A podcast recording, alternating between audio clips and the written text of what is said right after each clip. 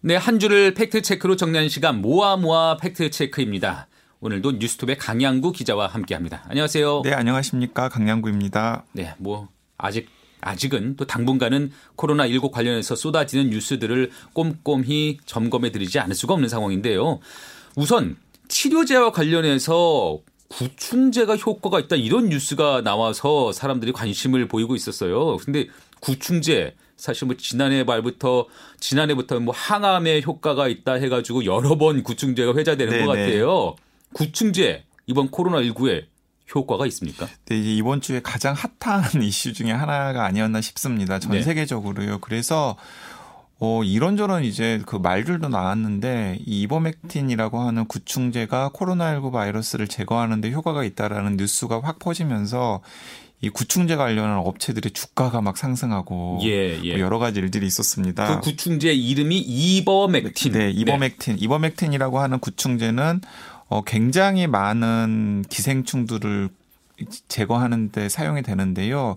흔히 이제 동물 구충제로 많이 쓰입니다. 그래서 아, 사람이 아니라 네, 네, 사람에게 쓰이기도 하는데 주로는 동물 구충제로 쓰이고요. 그래서 우리나라에 시판이 허가되어 있는 이버맥틴 성분이 들어 있는 구충제도 동물 구충제로만 승인이 된 한 종류가 있는 것으로 알고 있습니다. 네, 그러니까 네. 동, 원래는 동물에게 있는 그 기생충을 맞아요. 네. 박멸하는 그 이버맥틴이라는 성분 이게 근데 어떻게 코로나 19에도 효과가 있다 이런 얘기가 나올까요? 네, 이게 찬찬히 한번 살펴보겠습니다. 네. 저는 약간 이제 최초의 기사가 좀 신중하게 보도가 되었다면 아마 시민들께서 뭐 좀 많이 기대하고 또 뉴스에 뭐 희망을 가지는 것이 약간 없어지지 않을, 않았을까 하는 생각이 드는데요. 최초 보도가 어땠어요? 네, 최초 보도가 이런 겁니다. 이제 호주의 한 연구소의 연구팀이 코로나19 바이러스를 이버맥틴에 노출을 시키니까 48시간 안에 소멸했다라는 결과를 한 학술지에 발표를 하면서 이 뉴스가 전 세계적으로 화제가 되었어요. 네. 그런데 이 실험을 좀 자세하게 시민들에게 소개를 했으면 시민들도 아 이런 한계가 있었겠구나라고 생각을 했을 텐데 이런 실험입니다. 그러니까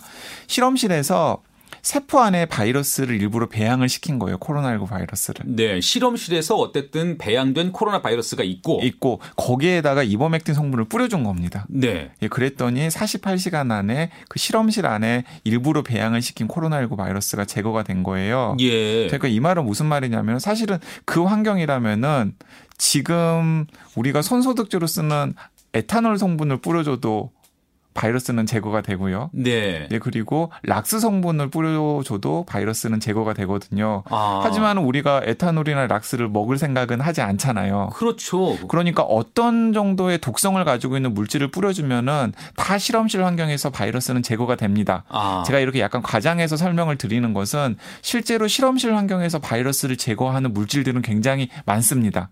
그러게요. 생각해 보면. 네, 근데 그런 물질들 중에서 우리 몸 속으로 약의 형태로 복용을 했을 때 그것이 우리 몸에 흡수가 되어서 우리 몸을 감염시키고 있는 코로나19 바이러스를 효과적으로 제거하는 가는 실험실 환경에서 어떤 물질이 코로나19 바이러스를 제거하는 것과는 완전히 다른 문제거든요. 사실 생각해 보면은 대단히 강한 독성을 가진 물질을 뿌리면 바이러스가 죽을 거잖아요. 네, 네, 맞습니다. 근데 그 독성이 있는 물질을 그렇다고 우리가 먹을 수는 없는 일이고. 네. 그러니까 이제 이버맥틴이 이제 똑같은 문제가 생기는 것입니다. 많은 분들은 이버맥 팩트는 어차피 구충제로 사용이 되었던 것이기 때문에 그냥 먹어보면 되는 것 아니야라고 생각을 하실지도 모르겠어요. 네.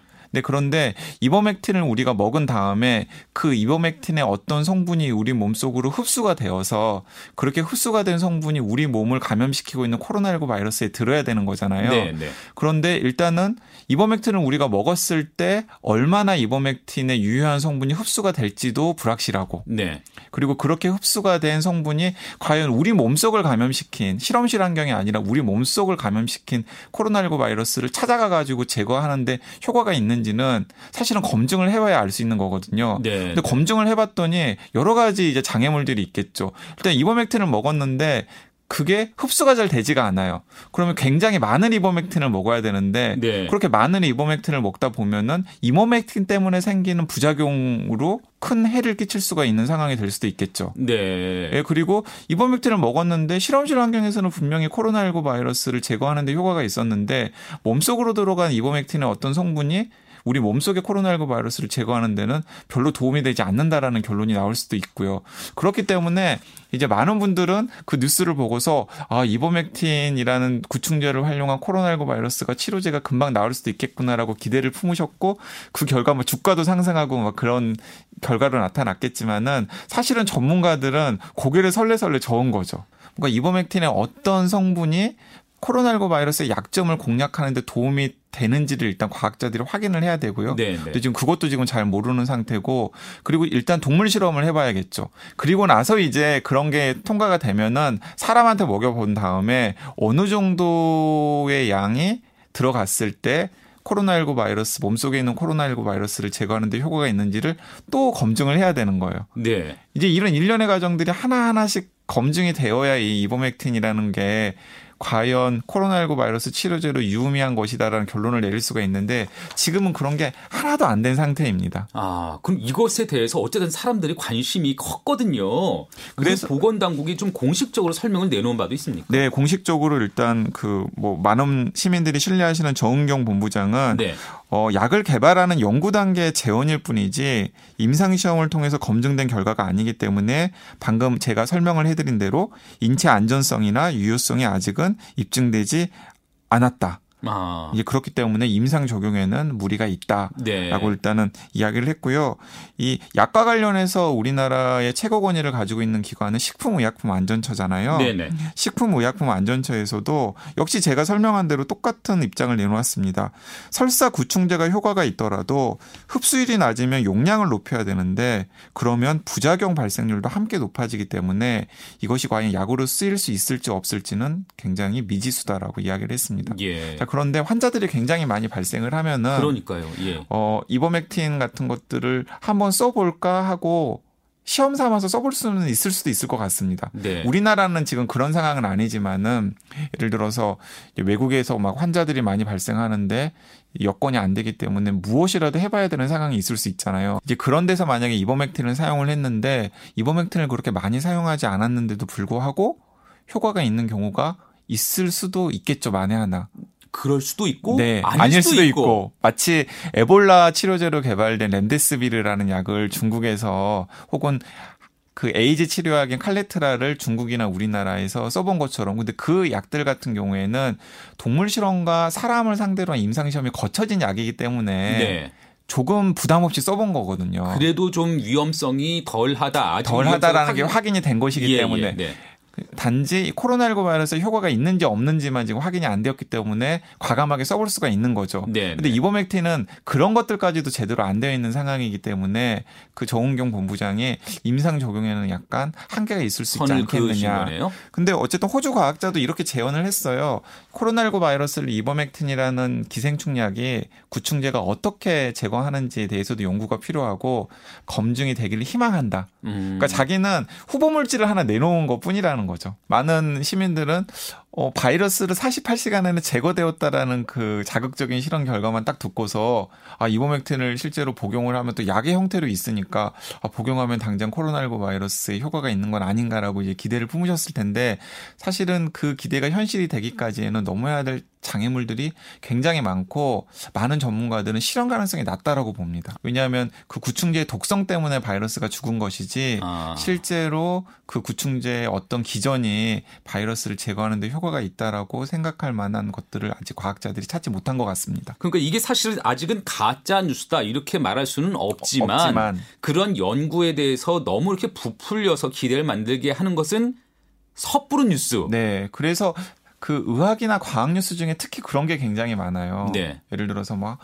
뭐 지금 의학 뉴스나 과학 뉴스만 보면 암은 이미 정복이 되어야 되는 것 상황이거든요. 네, 네, 여러 가지 항암 물질들 얼마나 많이 얼마나 개발됐다고 소문났어요. 그, 그 항암 물질들이 실제로 이제 약의 형태로 우리 몸속 그암 환자의 몸속에 들어가서 암세포를 부작용을 최소한으로 하면서 제거할 수 있는지는 또 다른 문제거든요. 네. 딱그 정도라고 생각을 하시면 될 것 같습니다. 그러니까 그 개발에 따른 이익도 엄청 이게 커지잖아요. 네네. 네. 그러다 보니까 그런 소문들이 더 증폭되고 또 섣부른 뉴스까지 이어지는 그런 경향이 있지 않나 하는 생각도 드네요. 네, 그리고 제가 동종업계에 있으면서 좀 동종업계 관계자들, 그러니까 기자들을 상대로 해서 순서를 하는 게 좀 부담스럽긴 합니다만 마음 아, 편치 않고 네. 사실 굉장히 밀착되어 있는 기자들도 있어요. 아 그런 업체들과 업체들이나 혹은 연구자들의 이해관계와 아. 예, 그래서 지금 자기가 reporting하거나 자기가 보도하는 내용이 과장인지 알면서도 네네.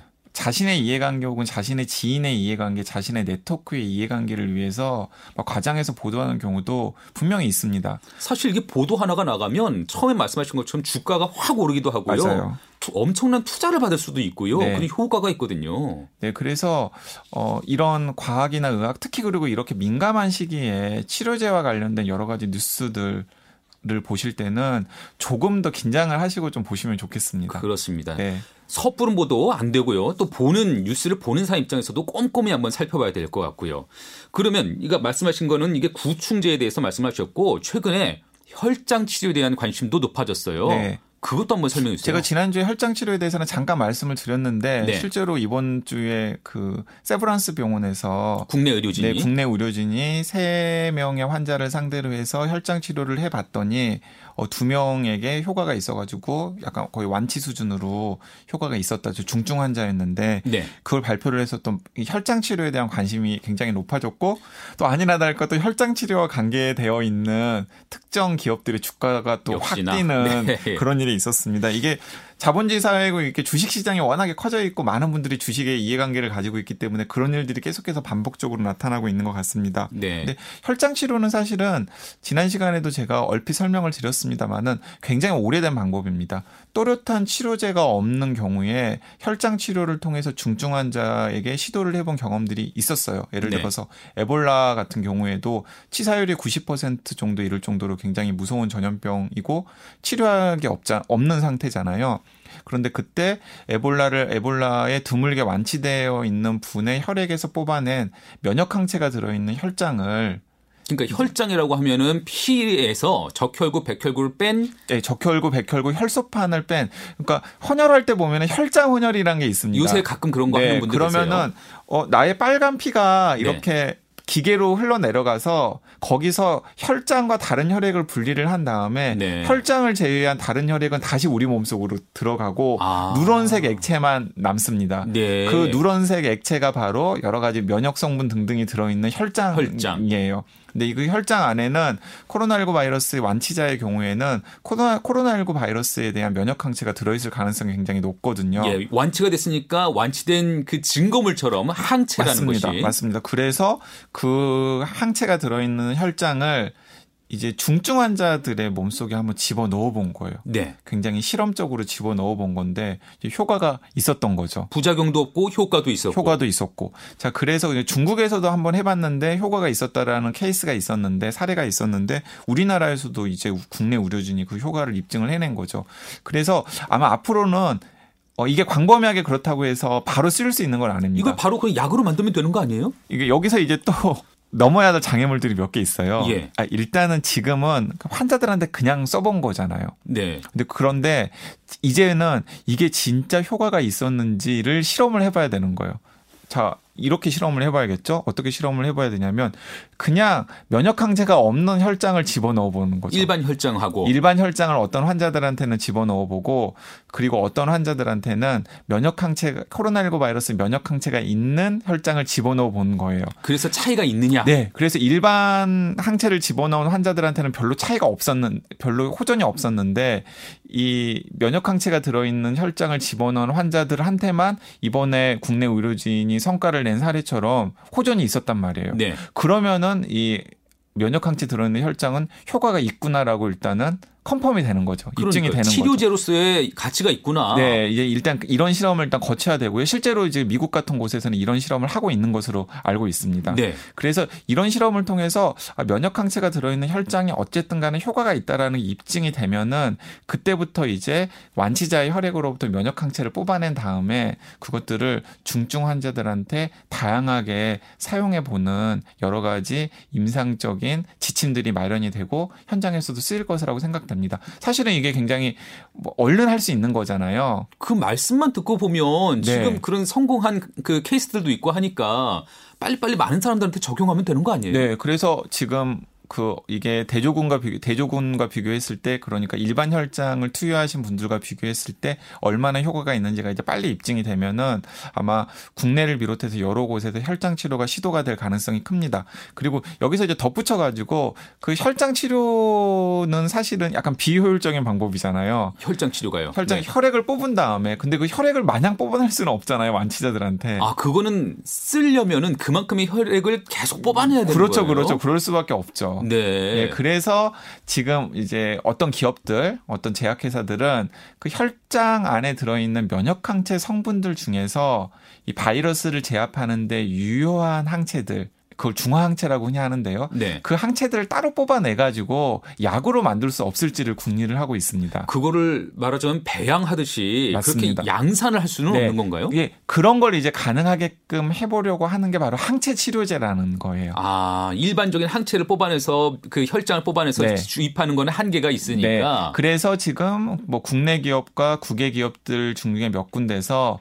이 코로나19 바이러스에 대한 중화 항체를 찾아서 그 항체를 이용해서 뭔가 치료약을 만들겠다라고 이제 선포를 하고 연구를 진행하고 있는 그리고 신약을 개발하고 있는 업체들이 몇 군데 있는데 네. 이제 그 업체들과 관련된 뉴스들도 아마 애청자분들이 찾아보시면 많이 찾아보실 수 있을 거예요. 그렇습니다. 네. 그게 이제 그런 의미입니다. 네. 네. 그럼 지금 그것도 우리가 일반적으로 약점 치료제처럼 일반적으로 많은 사람들한테 적용하기에는 시간이 걸려요. 시간이 걸릴까요? 네, 시간이 많이 걸릴 것 같습니다. 예. 그러면은 여러 가지 치료제를 개발하는 노력들도 있잖아요. 네. 그 치료제를 개발하는 노력 또 지금 혈장 치료를 이렇게 성공시키는 그런 노력들 마찬가지로 시간이 꽤 걸리는 일들일까요? 이것도 그러니까 혈장 치료제 같은 경우에는 그 중에서는 가장 빨리 적용할 수 있는 방법일 것 같습니다. 네. 네, 그런데 혈장 치료제가 진짜 얼마나 효과가 있을지 이번에도 세 케이스 중에서 두 케이스에 두 환자에게는 효과가 있었는데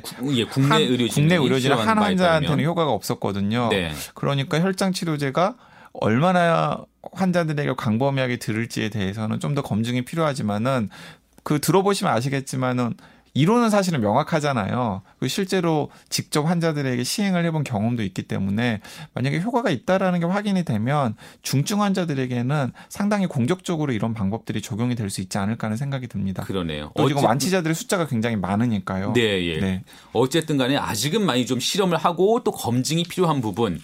아, 지금 이렇게 치료에 관해서 말씀을 한번 나눠봤고요. 또 백신 관련해 가지고는 그보단 조금 더 오랜 시간이 좀 걸릴 것 같고 사실 그에 앞서서는 진단이 또 중요할 것 같습니다. 네. 진단에 관련해서는 지금 한국에 우리나라의 그 진단법, 그 진단 키트가 사실 세계적으로 여러 곳에서 지금 히트를 친다고 할까요? 네. 그런 상황인데 네, 계속해서 좀 한국의 진단 키트를 보내달라 혹은 한국의 진단 키트를 수입하고 싶다라는 요구들이 전 세계 곳곳에서 쏟아지고 있고 그래서 미리 준비되어 있는 우리나라 진단 키트 기업들이 전 세계인들의 건강을 지키기 위해서 우리 기술력이. 우리 네. 기술력이 활용이 되고 있다라는 것으로 지금 알려져 있습니다. 자, 그런데 이제 진단 키트와 관련해서 또 많은 분들이 헷갈리시는 게 자꾸 어, 이게 무슨 RT-PCR 검사. 아, 말이 너무 어려워요. 네, RT-PCR 검사 무슨 뭐 항체 검사, 뭐 항원 검사, 뭐 이런 여러 가지 용어들이 많이 있어가지고 헷갈리실 것 같습니다. 그러니까 진단하는 그 방식도 다양하다는 거죠. 네, 진단하는 방식이 크게 한 세 가지가 있습니다. 네. 제가 방금 이제 그 세 가지를 말씀을 했는데 하나는 PCR 검사, 그리고 다른 하나는 항체 검사, 항원 검사 이 세 가지가 있는데 네. 그냥 하나씩 그냥 제가 아주 간단하게 설명을 해보겠습니다. 네, 네. 이 PCR 검사는 어, 유전자 검사라고 생각을 하시면 됩니다. PCR은 유전자, 유전자. 검사. 네. 그러니까 코로나19 바이러스의 유전자 중에서 다른 바이러스와 특별하게 구분되는 한 두 군데나 세 군데 정도의 특징을 포착한 다음에 그 특징을 찾는 키트를 만든 게 바로 RT-PCR 진단 키트. 흔히 이제 분자 진단 키트라고 하, 기도 하는데요. 역시나 말이 어렵네요. 네. 어쨌든 PCR 검사. 네, PCR 검사. 네. 그러니까 지금 우리나라의 진단 키트 업체들이 외국에서 러브콜을 계속해서 받고 있는 키트가 바로 이 PCR 검사 키트입니다. 아, 해외에서 우리 좀 보내달라. 네. 이렇게 요구되는 그 진단 검사 키트가 바로 PCR 검사. 그리고 방식. 우리가 일상생활 속에서 뭐 확진 환자 검사를 했더니 확진을 받았다, 양성 판정을 받았다, 음성 판정을 받았다고 했을 때 그것도 바로 이 PCR 검사입니다. 그러니까 일반적인 진단 방식 그것이 PCR 검사네요. 그러니까 유전자 검사죠. 그러니까 이 유전자 검사니까 너무 어려워하시지 마시고요. 우리 친자 확인 드라마에 많이 나오잖아요. 근데 모발을 뭐 하나 예. 뽑아서 검사를 하든 그 유전자를 대조를 해봤더니 어 이건 친자다 혹은 친자가 아니다 이런 식으로 검사를 하나, 하잖아요. 네네. 이제 그런 것처럼 이 바이, 바이러스가 코로나19 바이러스인지 아니면 다른 바이러스인지를 유전자를 통해서 검사하는 방법이 바로 이 PCR 검사이고 네. 그것과 관련해서 우리나라 기업들이 일찌감치 준비를 했기 때문에 빨리 키트를 만들어서 우리나라뿐만 아니라 전 세계에서 활용할 수 있게 된 거죠. 정확도도 가장 높습니다. 그런데도 이 정도면 되는 거 아니에요? 근데 왜 다른 또 진단 방식들이 계속 개발되고 자, 있는 건가요? 왜 그러냐면은 이 PCR 검사, 유전자 검사의 경우에는 이제 두 가지가 필요합니다. 하나 키트가 필요하고요. 네. 또그 키트를 사용을 해서 검사를 할 수 있는 장비와 인력이 필요합니다. 아 이게 그냥 그 많은 그것만으로 끝나는 건 네. 아니고. 그래서 이제 국내에서는 유전자 진단 업체 그리고 각 지자체 그뭐 보건환경연구원 그리고 일부 대형 병원들에서 대학병원이나 대형 병원들에서 이 검사를 할 수가 있습니다. 네. 자, 그런데 혹시 이런 이런 거이 도입이 되면 어떨까라고 생각을 하실지 모르겠습니다. 독감 같은 경우에는 네. 필요하면은 동네 병원에서도 독감 검사할 수 있잖아요. 그럼요. 인플루엔자 검사할 수 있잖아요. 가장 가까운 곳에서 쉽게 빨리 하는 게 네, 중요하잖아요. 인플루엔자 검사할 수 있잖아요. 그러니까 아마 그 뭔가 인플루엔자 가 유행하고 있을 때 병원에 갔더니 이거 독감인지 아닌지 잘 모르겠는데 독감 독감 검사 한번 받아보시겠어요 해가지고 독감 검사 받으신 분들 있으시리라고 그 자리에서, 생각합니다. 네. 그 자리에서 그러면은 한 10분에서 20분 정도 후에 그 독감 검사 결과가 나오거든요. 네. 이제 그 독감 검사에 활용되는 게 항원 검사라는 거예요. 항원 검사. 네. 항원 검사. 항원 검사는 무엇이냐면은 이 코나 혹은 입속에 들어 바이러스가 있을 것 아니에요. 네. 그 바이러스와 반응하는 어떤 것을 진단 키트로 만든 거예요. 네. 그래서 예를 들어서 뭐 침이라든지 혹은 가래라든지 등등의 우리 몸속의 코나 입에서 채출된 검체를 그 진단 키트와 반응을 시키면은 뭐 색깔이 달라진다거나 혹은 표시가 난다거나 이런 방식을 통해서 아 이건 이 진단 키트에 반응하는 무엇인가가 코나 입에 들어 있네. 음. 아 그러면은 바이러스에 감염된 것 아닐까? 네. 아, 어, 이걸 비유로 하면 되겠네요. 그 여성분들 임신 진단 테스터기 네, 네, 예. 사용을 하잖아요. 예. 그게 바로 항원 검사입니다. 아, 바로 나오잖아요. 네, 바로 나오잖아요. 예, 그렇죠. 그러니까 이게 무슨 줄의 색깔이 달라지잖아요. 예. 그게 이제 임신을 했을 때 특정하게 나오는 어떤 항원에 반응하도록 리트머스 시험지처럼. 네, 리트머스 시험지처럼 그 테스터기를 만들어 가지고 반응을 하게 하는 거예요. 이제 그렇게 만들어진 게 항원, 항원 검사입니다. 검사고. 그러니까 항원 검사가 만약에 정확도가 굉장히 높다면은 일선 병원에 그 항원 검사를 할 수 있는 걸 다 뿌린 다음 에 예를 들어서 그 호흡기 증상으로 오시는 분들한테 그냥 다 검사를 시켜볼 수 있는 그렇죠. 거잖아요. 네, 네. 그러면은 어 양성으로 나오면은 아 이분 좀 걱정되는데 하고 저는 아 감염의 위험이 있기 때문에 환자분은 제가 진료하기가 어려울 것 같습니다. 대신에 제가 보건소로 열- 연결을 시켜 드릴 테니까 거기서 확진 검사를 한번 받아보시죠라고 권해 드릴 수가 있는 거죠. 네. 근데 문제는 뭐냐면 지금 그걸 적용하지 않는 이유가 정확도가 굉장히 낮습니다. 정확도 때문에. 네, 네. 정확도가 뭐 한 거의 한뭐 키트마다 차이는 있습니다만은 80% 전후한 정확도라고 알고 있어요. 광고는 그 정확도를 올려야 되는 정확도를 올려야 되는 건데 정확도를 올리는데 좀 한계가 있거든요. 그러네요. 그렇기 때문에 지금처럼 정확하게 환자가 누군지를 가려내는 게 굉장히 중요하잖아요. 네. 근데 그 항원 검사를 사용하다 보면은 분명히 양성인데도 음성으로 판정을 받고서 돌아다니는 사람이 생길 그럼 수가 큰일이고. 있으니까. 네. 예, 그래서 아직까지는 지금 방역 당국이 항원 감사를 적극적으로 도입을 하지 않으려고 지금 하는 겁니다. 예. 그리고 이제 나머지 하나가 바로 항체. 검사죠. 네. 항체 검사는 이제 어떤 검사냐면은 코로나19 바이러스가 몸속에 들어오면은 2, 3주 후에 몸속에 항체가 생깁니다. 그렇습니다. 예. 네, 그러면은 그 몸속에 있는 항체 확인 여부를 검사할 수 있는 검사가 항체 검사고 네. 항체 검사는 검사 시간 자체는 10분 정도밖에 안 걸려요. 빠르네요. 그래서 이제 신속 진단 키트라고도 합니다. 네, 네. 근데 여기서 이제 관건은 무엇이냐면은 지금 바로 의심이 돼가지고 병원을 방문한 사람들한테는 항체 검사를 할 수가 없어요. 그렇죠. 항체가 형성된 다음에야 드러나는 네, 거니까요. 그렇기 때문에 이거 바이러스에 감염된 다음에 2주나 3주 후에 혹은 완치가 되신 분들의 여부를 확인하기 위한 게 바로 항체 검사입니다. 예. 그러니까 이제 항체 검사를 확인할 수 있는 가장 좋은 방법은 무엇이냐면은 예를 들어서 대구 시민들 중에서 네. 확진으로 판정이 받, 확진으로 판정을 받지 않았는데도 가볍게 앓고 지나가신 분들 분명히 있을 것 아니에요. 네네. 그런 분들의 비율이 얼마나 되는지. 아. 혹은 역학 조사를 역학 조사를 해봤는데 예. 뭔가 중간에 고리가 끊어진 거죠 전파 경로를 파악하는데. 네, 네. 예. 근데 아 이분이 분명히 예전에 코로나19 바이러스에 감염이 되어가지고 전파를 시켰다가 완치가 된 거, 완치가 되어서 음성이 나온 것 같은데, 네. 어, 이분을 혹시 검사를 해보면 어떨까? 그러면은 이제 필요한 검사가 바로 이 항체 검사인 거죠. 그러니까 방역 또 사후 예방 과정에서 필요한 것이 이때 항체 검사 이렇게 예, 보면 방역, 되겠네요. 역학조사 또 사후에 이제 어느 정도의 사람들이 걸렸는지를 확인할 수 있는 검사가 이제 항체 검사입니다. 그러니까 이제 뉴스를 보실 때 뭐 분자 진단, PCR 검사, 유전자 검사와 관련된 키트도 있을 테고 네. 뭐 항체 검사를 해보겠다, 항원 검사를 해보겠다라고 하는 내용도 있을 텐데 이런 차이가 있고 쓰임새가 조금씩 다르다라는 것을 좀 알려드리고 싶습니다. 그러네요. 아유, 이게 복잡한 얘기인데 또 말로 설명을 들으면은 아, 이렇게 또 그렇구나 하고 이해가 되는 그런 시간이었습니다. 오늘도 코로나19 관련해서 다양한 얘기들 한번 짚어봤습니다. 지금까지 뉴스톱의 강양구 기자였습니다. 감사합니다. 네, 감사합니다. 김정은의 주말 뉴스쇼 잠시 후 3부에서는 한 주간 뜨거운 화제가 됐던 김현정의 뉴스쇼 인터뷰들 다시 들어봅니다. 잠시 후에 뵙겠습니다.